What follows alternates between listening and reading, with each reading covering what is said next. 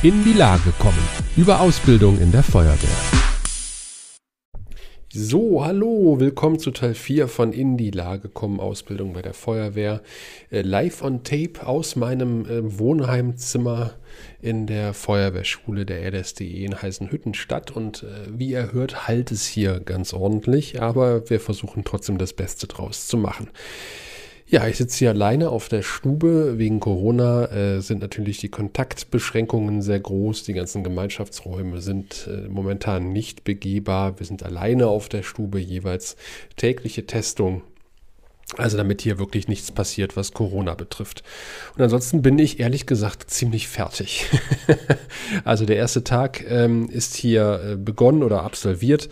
Ähm, es fing an mit der Begrüßung, mit der Einschreibung, ganz normal.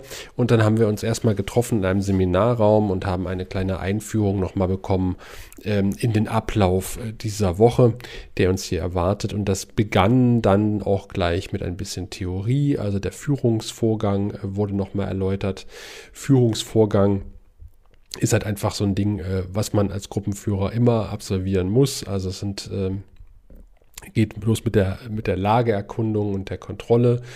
Äh, also welches Bild bietet sich an der Einsatzstelle? Äh, gibt es da Personen, die mir irgendwelche Auskünfte geben können? Ähm, dann geht's los, ähm, ja, dass ich meinen Einsatz plane sozusagen. Ich fasse einen Entschluss. Äh, ich muss diverse äh, Risiken an der Einsatzstelle abwägen, äh, die ich eingehen möchte oder nicht und verschiedene Schadensereignisse, die ich gerne vermeiden möchte, äh, muss ich abwägen gegen das Risiko und muss mich dann entscheiden quasi äh, was mache ich denn jetzt eigentlich? Also das steht am Ende quasi dann der Entschluss und am Ende dieses Entschlusses steht dann der Befehl. Dann äh, sage ich quasi meiner Gruppe, äh, was sie jeweils zu tun hat. So, soweit die Theorie, die uns jetzt nochmal erzählt wurde am Anfang äh, dieses Seminars. Ja, und äh, nach einem ja nicht ganz so opulenten Mittagessen ging es dann in die Praxis und meine Güte. wir haben uns angestellt wie die, wie die äh, kleinste Dorffeuerwehr, ohne den Dorffeuerwehren jetzt äh, zu nahe treten zu wollen. Also das war ein Chaos auf der Einsatzstelle. Meine Güte. Also da haben wir echt alle vergessen, was wir machen sollten. Und äh, ja, liefen da so ein bisschen rum wie die Axt im Wald, äh, beziehungsweise acht Äxte im Wald. Also da war ein heilloses Durcheinander. Äh, denn normalerweise ist ja festgelegt, sagen wir in der Feuerwehrdienstvorschrift 3 zum Beispiel, was macht eigentlich welcher Trupp. Ja, äh, beim Brandeinsatz, was macht welcher Trupp beim Hilfeleistungseinsatz. Und äh, ja, ich muss mir auch da selber äh, die, die, die Mütze aufsetzen. Äh, das, das, haben wir alle vergessen. Ja, äh, und für, für mich war dann völlig klar, als dann losging, äh, wir mussten offene, also äh, Wasserentnahmestelle offenes Gewässer, das heißt, wir mussten mit Saugschläuchen äh, dort Wasser saugen. Wir haben nur so getan. Also äh, natürlich geht es jetzt erstmal darum, ganz wichtig, die Lage zu erkunden und den, äh, den Einsatzbefehl zu übergeben und die Übungen werden nicht durchgespielt. Dann heißt es, man nimmt einfach mal so ein Saugrohr, legt es hin und sagt, okay, hier ist jetzt meine Saugleitung.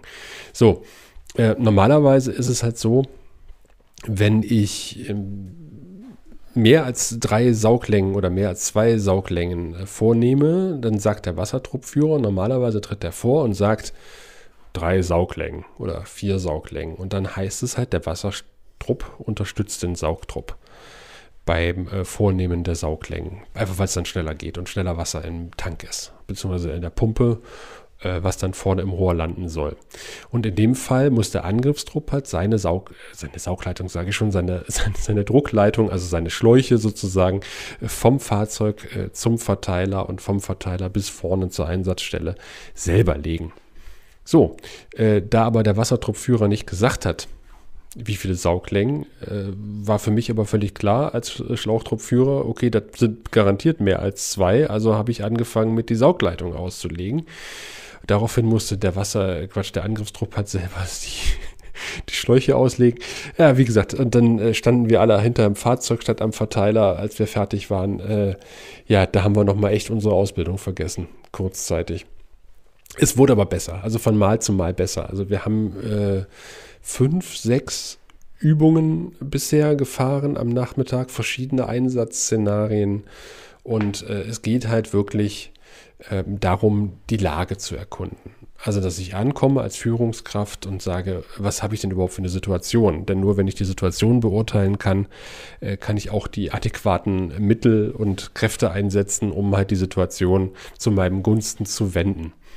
Und ähm, das ist die Kunst sozusagen, die wir heute, beziehungsweise diese komplette Woche lernen. Also eine Lagebeurteilung äh, nach einem festen Schema. Halt, wie gesagt, dieser Führungsvorgang, den ich vorhin beschrieben habe, den durchläuft man halt immer wieder. Man äh, gibt halt Befehle, guckt danach, ändert sich die Lage dadurch, äh, wie ändert sich die Lage dadurch, wie muss ich mich an die geänderte Lage anpassen, muss ich meine Befehle nochmal ändern, äh, muss ich neue Befehle geben an weitere Trupps.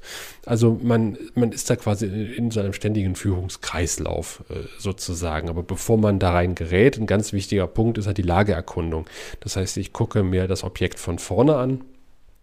Ähm, keine Ahnung, sagen wir ein brennendes, brennendes Haus, ja, dann, dann sehe ich schon von Weitem, okay, das ist ein 1, 2, 3, 4, 5 Familienhaus. Ähm, da sind vielleicht Leute am Fenster, die äh, wild winken, dann winke ich mal zurück. Nein, Quatsch, dann, dann weiß ich natürlich, okay, dann muss ich da Leute rausholen. Das ist eine andere Situation, als wenn da keiner zu Hause ist. Und ich weiß mit Sicherheit, dass da keiner zu Hause ist, weil es ein verlassenes Gebäude ist. Obwohl da könnten ja auch irgendwelche Leute drin sein, die da ein Feuerchen gemacht haben. Na, aber sag mal, ich weiß halt mit hundertprozentiger Sicherheit, da ist keiner drin. Dann habe ich einen anderen Druck, als wenn ich Leute rausholen muss, beziehungsweise wenn ich Leute rausholen muss, habe ich einen anderen Druck. Dann äh, habe ich halt eine Personenrettung und ansonsten habe ich eine Brandbekämpfung. Äh, das heißt, ich muss meine Prioritäten halt ganz anders äh, legen und äh, was wir hier beigebracht bekommen, ist halt auch das Gebäude zu lesen, äh, weil ich einfach alle Begebenheiten vor Ort vorher erkunden muss und auch ausnutzen muss. Also ich muss halt gucken, sind da irgendwelche Brandwände eingebaut, die verhindern, dass das Feuer von äh, dem ersten Teilobjekt in das andere überschlägt. Kann ich von außen sehen, eventuell, muss ich eventuell auch erfragen. Äh, in der Regel springt da noch irgendwer rum, der mir ein paar Fragen beantworten kann. Und jede Person, die rumspringt, ähm, ja, müsste ich theoretisch auch noch alle betreuen. Und das ist dann so eine Situation, wo du mit acht Leuten halt relativ schnell an deine Grenzen stößt.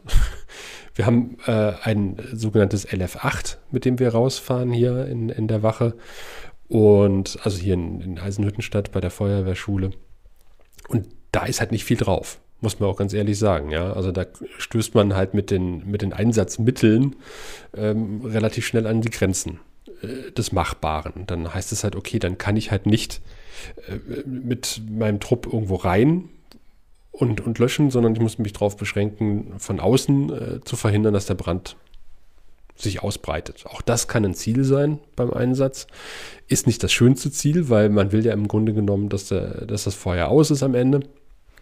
Aber ist halt so, ja. Äh, wenn ich die Leute da reinschicke und äh, denen fällt das Dach auf den Koppe, oder ich stelle fest, ich, ich, kann, äh, ich kann meine zwei Trupps, die ich reingeschickt habe, überhaupt nicht sichern, weil ich keine Atemschutzgeräteträger mehr haben, habe, die die im Notfall rausholen können, ist mir auch nicht geholfen.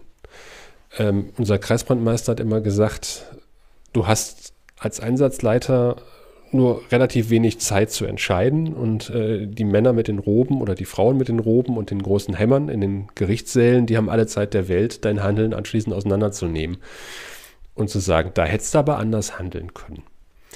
Und äh, ja, und das haben sie heute, auch nochmal eingetrichtert. Also, das habe ich auch schon mal hier erzählt. Im Endeffekt kann es dann auch um Leben und Tod gehen. Und äh, deswegen ist halt wichtig, dass wir gut ausgebildet sind.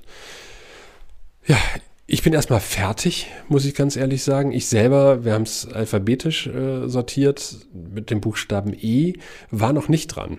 Ich bin dann morgen dran. Äh, da sind wir bei der technischen Hilfeleistungen. Also wir werden wahrscheinlich ein brennendes Auto haben oder ein verunfalltes Auto. Und da gibt es natürlich auch wieder Einsatzgrundsätze, die zu beachten sind. Die habe ich mir gerade nochmal durchgelesen und ich hoffe, dass die morgen sitzen. Äh, dass wir dann alle wissen, was wir zu tun haben im Einsatz, weil darauf will man sich als Gruppenführer auch ein bisschen verlassen können, dass die Leute wissen, was sie machen. Wie gesagt, ich werde mir noch ein paar Feuerwehrdienstvorschriften durchlesen und äh, morgen erzähle ich euch dann, wie mein erster selbstgeleiteter Einsatz gelaufen ist. Es wird furchtbar. Nee, Quatsch. Ich hoffe, es wird gut. Aber ich werde auf jeden Fall hier davon berichten. Bis denn. In die Lage kommen. Über Ausbildung in der Feuerwehr.